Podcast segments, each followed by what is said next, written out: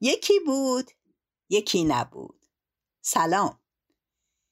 در قسمت قبل شنیدید که ملک زاده عاقبت دانست که دختر نزد ملک روم است. دختر خود را به دیوانگی زده و حکیم در زندان اسیر است. اکنون بشنوید باقی داستان. حکایت شب سیصد و پنجاه و یکم. به نام فرازنده آسمان و گستراننده زمین.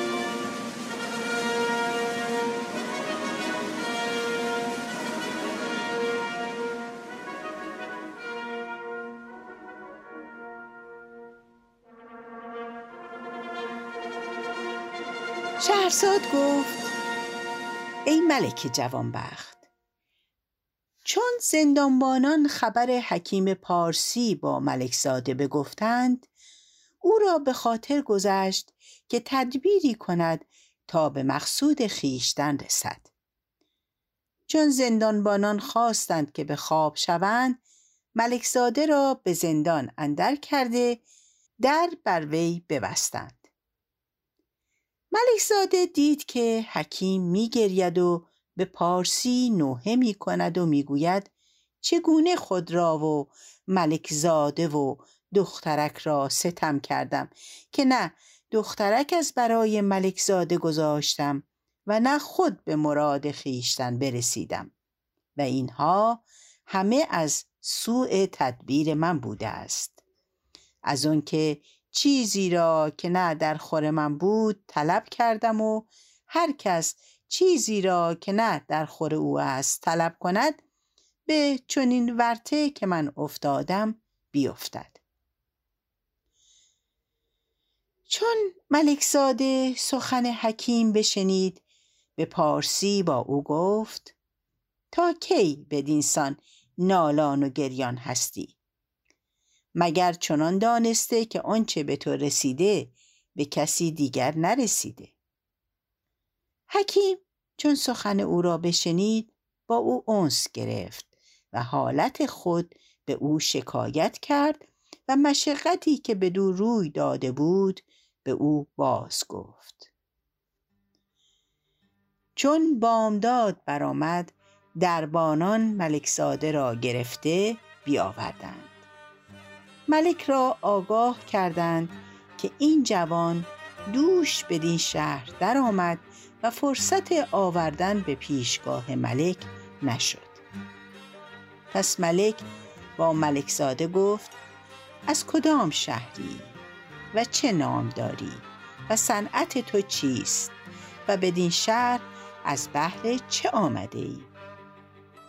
گفت: نام من به پارسی هرمز و شهر من پارس و مرا صنعت علم و دانش است.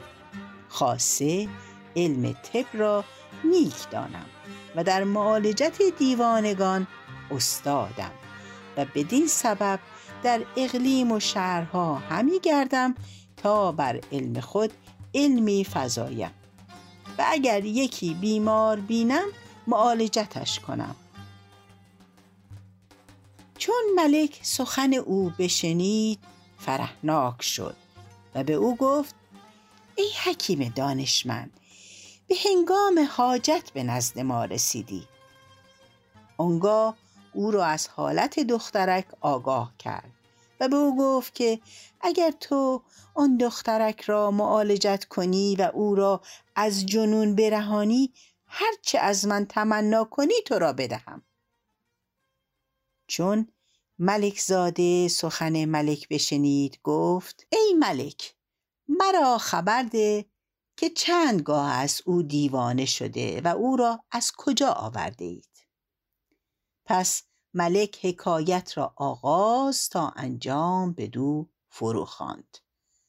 ملک زاده گفت: ایها الملک، با اسب آبنوسین چه کرده ای؟ ملک گفت: در خزانه است. آنگاه به ملک گفت: ایها الملک، من همی خواهم که این اسب را ببینم، شاید در این اسب چیزی باشد که در معالجت مرا یاری کند. ملک برخاسته دست او را بگرفت و به مکانی که اسب در آنجا بود در آمدند. ملک زاده به گرد اسب بگشت و به اعضای او می نگریست. چون اسب را سالم یافت فرحناک شد و با ملک گفت: ای ملک، همی خواهم که دخترک را ببینم و امیدوارم که معالجت او در دست من باشد. در حال نزد دختر رفتند. ملک زاده چون دیوانگان او را یافت، ولی دیوانه نبود، خود را چنان مینمود که کس بدو نزدیک نشود.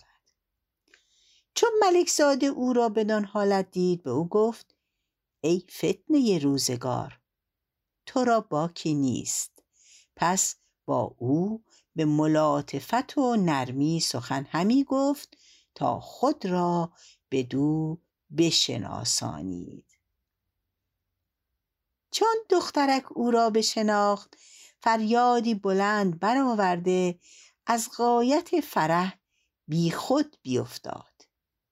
ملک زاده در حال دهان به گوش او بنهاد، به او گفت: ای خاتون، شکیبا شو تا حیلتی کنم و در خلاص از این ملک تدبیری نمایم، وگرنه من و تو در ورطه‌ای بزرگ هستیم و اکنون تدبیر این است که من به ملک بگویم که این دخترک دیوانه است و من معالجت او را ضامنم، شما بند از او برداری.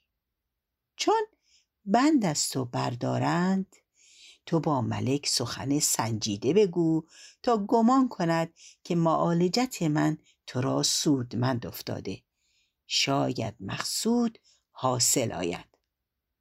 دختر گفت: هرچه گویی چنان کنم. پس ملک زاده گفت: ای ملک، از اقبال تو درد دخترک دانستم و داروی او را بشناختم و او را از جنون خلاص کنم. چون قصه بدینجا رسید بامداد شد و شهرزاد لب از داستان فرو بست. تا بعد، خدا نگهدار.